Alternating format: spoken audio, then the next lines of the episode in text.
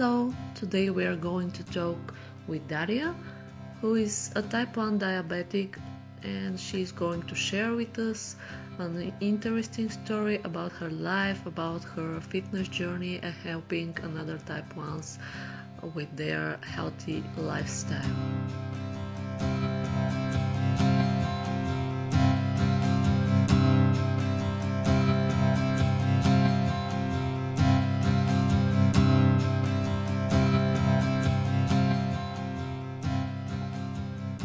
So Daria, first tell us a bit about yourself, like how old are you, where are you from, just some basic information, and of course which type of diabetes do you have?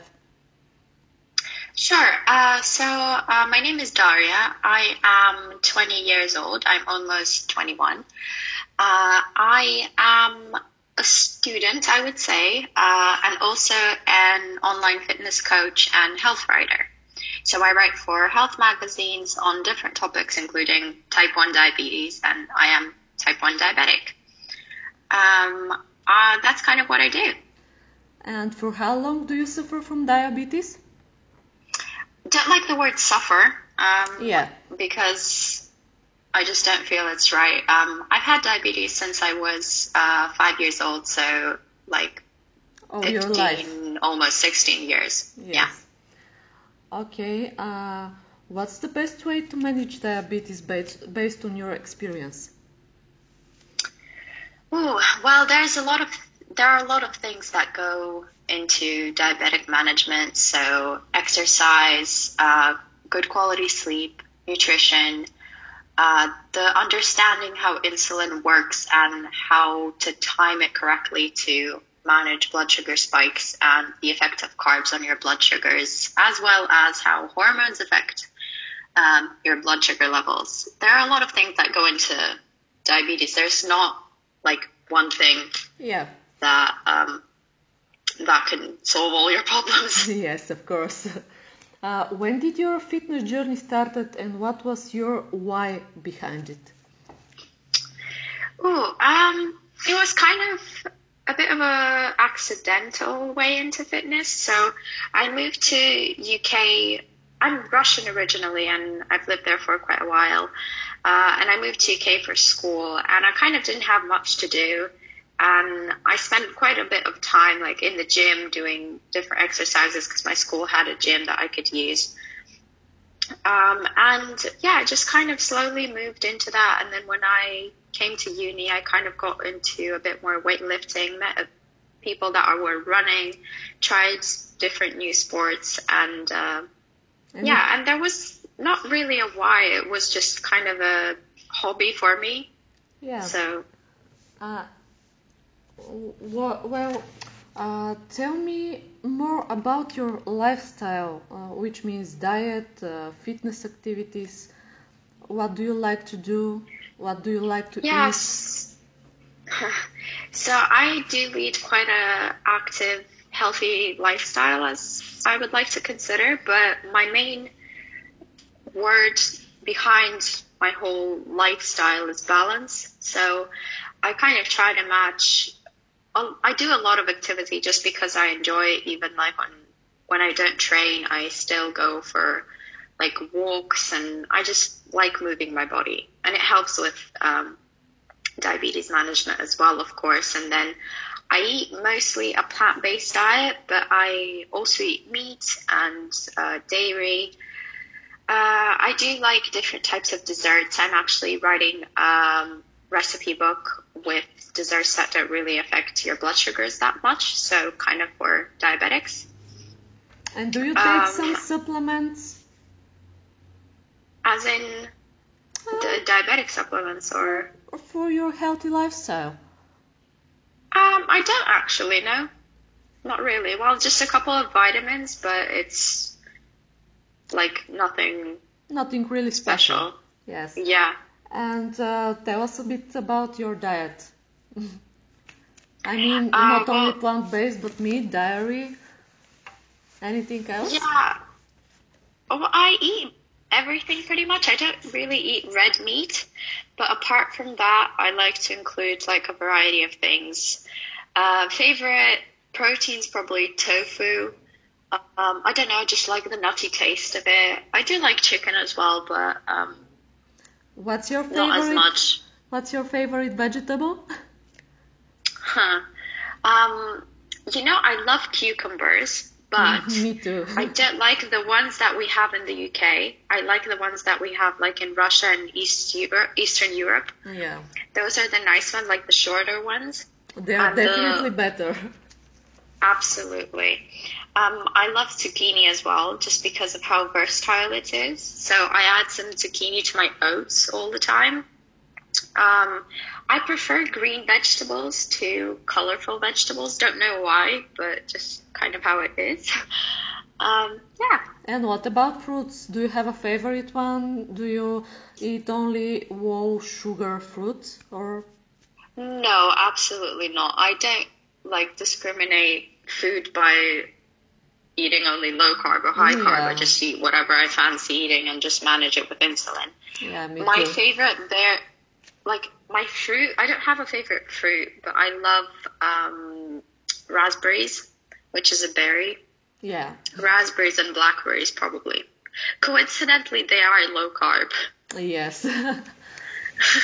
And tell me more about technology, because it's rapidly growing, especially in the healthcare.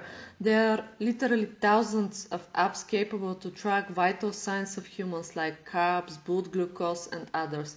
What would be the added value of these technology advances for diabetics, and how technology can help diabetics to effectively control their diabetes? So I think they're very, very valuable tools. However, for example, let's take a tracking app that tracks how long your insulin works. It's extremely helpful for understanding how much is still on board and to not overcorrect. But in certain occasions, it wouldn't work, and I would always use these apps as a supportive tool, so you can learn from them, but not use them as the only source for making decisions regarding insulin or carbs or whatever, because those apps don't really account for like activity. They don't account for what exact food you have eaten. Hormones, they definitely don't account for. But, you know, like it's super helpful to have them to be able to kind of have a starting point to make your decisions. So kind of like something to base your decisions on, and then add all the other values that we know of, but the app doesn't know of. Yes. And obviously there's technology like Loop coming, which kind of just does it all for you, just based on what you've entered into there and your current blood sugar, which is awesome. And I think like they're called, Bionic pancreases, I think, or whatever. I don't remember the name. They do absolutely pretty much everything for you, and you don't really have to bother with it. Okay, and what do you think about the telehealth apps that brings both diabetics and healthcare providers, and they connect them? Do you think this is a great idea, or I don't know? I think all this technology is an amazing idea, but it has its positives and negatives, you know?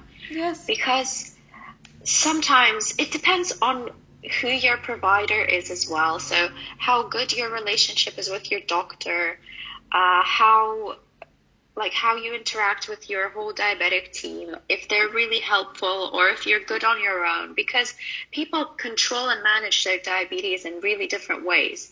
For someone who's newly diagnosed, the value of like telehealth is absolutely insane. So, you know, you need to have contact with your doctor to be able to discuss your blood sugars, and then you can sort of learn from what they tell you and learn from the effect for you. But it's also a good thing for the doctors, because then they get involved in patients' day-to-day life rather than just saying, oh, you need these changes and those changes in like a 5-minute appointment once in 3 months. Yeah.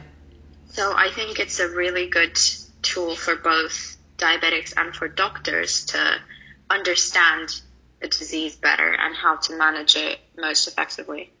yeah, there's a long way to go in the future. Absolutely. Field. And if you have to give one tip to people on how to live healthy with diabetes, what would it be? Learn how insulin works in your body, how much time it takes, how your body reacts to the particular insulin you're using, because that is, at the end of the day, what is like the key to good control. So understanding the time it takes for insulin to work in your body and what kind of food you can eat for a certain amount of insulin. Yes, that's a really an important one. And what about carbs? Is this something they should know as newly diagnosed diabetics? What do you mean about carbs? To count carbs. I mean, oh, absolutely. Yeah. Yes. Counting carbs is the second most important tool. But however, it's kind of different. Carbs can affect you differently. So, for example, if I eat a regular potato, I'll have a normal reaction in terms of blood sugars, and I can just pre-bolus my insulin, which is doing it 15 minutes ahead, and then cover with a certain amount the carbs that I'm eating. But then I can eat the same amount of sweet potato in terms of carbs, but I will have a low, and then I will go up in a couple hours. So it's kind of depends, but knowing how many carbs you're eating is quite important in terms of management. Yeah, I think it's really crucial. Okay, and how are you going to inspire others to take better care for their diabetes? I think it's important to understand that having blood sugars that are all over the place is a huge stressor for mental health, but also in terms of how you feel. So you can be really blurry, really tired, just annoyed, thirsty all the time with high blood sugars, and then you overdo and go low, and then you're tired again. And just feeling not great all the time is suboptimal kind of thing. So you don't want to have that. And learning how to control your blood sugars and make you feel good with level blood sugars is just like life-changing, because you just start enjoying life a lot more. Yes, I believe that mental health is really important. How do you take care of yours? Well, I try to sleep a lot. As I said,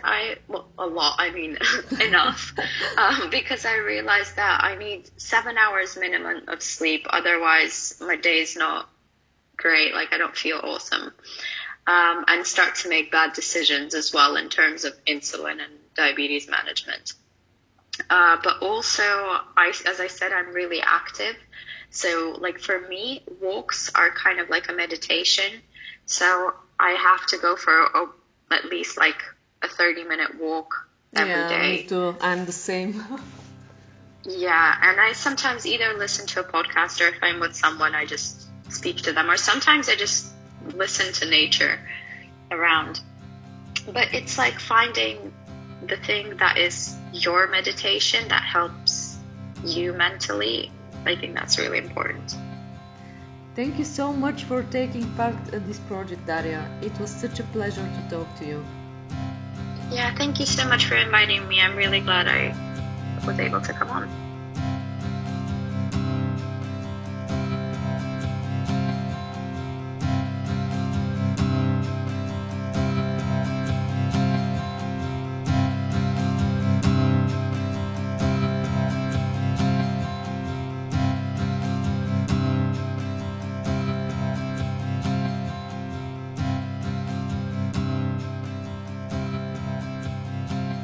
We hope you like Daria's story, and we hope that her lessons are going to be useful for most of you.